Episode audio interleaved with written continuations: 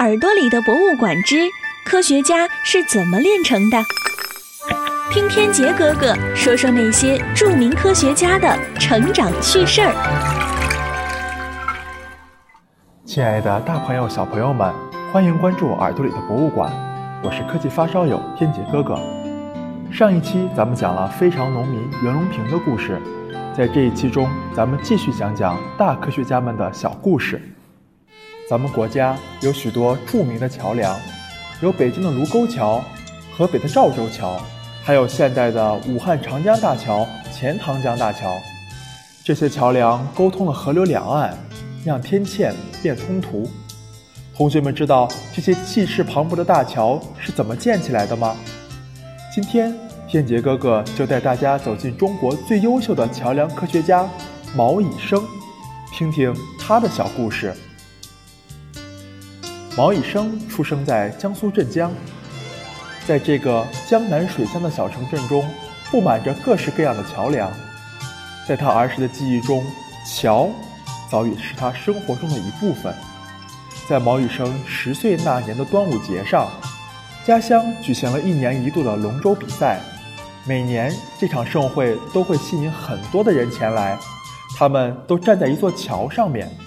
可是，今年的人实在太多了，压的那座并不结实的桥不堪重负，只听轰隆一声，那座桥塌了，砸死淹死了不少人。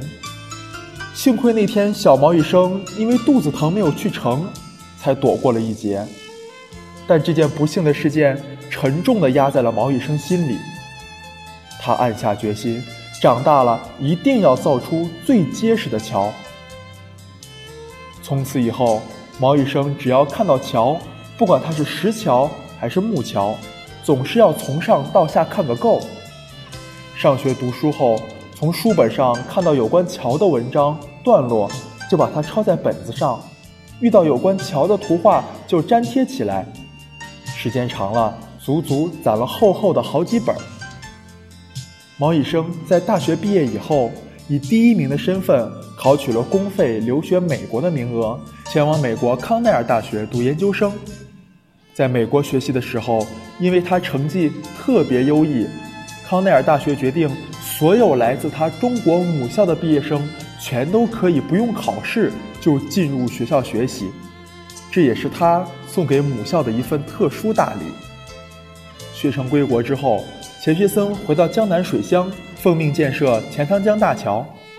在钱塘江上建桥可是当年著名的难题，因为钱塘江江底是厚达四十一米的泥沙，桥墩很难搭建起来。每年还有著名的钱塘江大潮的影响，江水时高时低，变幻莫测。因此，民间还有“钱塘江上架桥办不到”这样一句谚语。但毛以生先生却不怕这些困难，亲自带领科研人员进行勘探、设计，解决一个又一个技术难题。不出几年的功夫，雄伟的钱塘江大桥已初具规模了。但是，就在大桥快要建好的时候，抗日战争爆发了。日军的铁蹄开始全面入侵中国，钱塘江大桥坐落的杭州也自然不能幸免。日军的飞机经常前来轰炸。一天晚上，毛以生正在桥墩旁和几个工程师商量技术问题，忽然，屋子里的电灯全灭了。原来是因为日军飞机出现，工地关闭了所有的电灯，以免成为日军的目标。钱塘江大桥就这样克服了重重困难，冒着敌人的轰炸，终于在一九三七年九月建成通车了。可是，就在大桥建成不到三个月的时候，日军的铁蹄就快要到达钱塘江边了。为了阻止日军过江，毛以生亲自指挥炸毁了钱塘江大桥的关键部分。他炸毁的。可是自己花了几年心血、辛辛苦苦建起来的大桥啊！但是为了抗日的目标，他不得不痛下决心，必须炸了大桥。轰隆一声响，毛以生先生看着断裂的大桥，暗暗下定决心：等到抗战胜利的那一天，我一定要把这座大桥再建起来。抗战胜利后，毛羽生实现了自己的诺言，他又主持修复了大桥。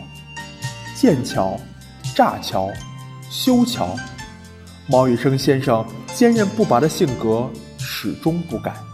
这座中国人自己设计和施工的第一座现代钢铁大桥，不仅是桥梁工程史上一座不朽的丰碑，更是中华民族抗击外来侵略者的辉煌史诗。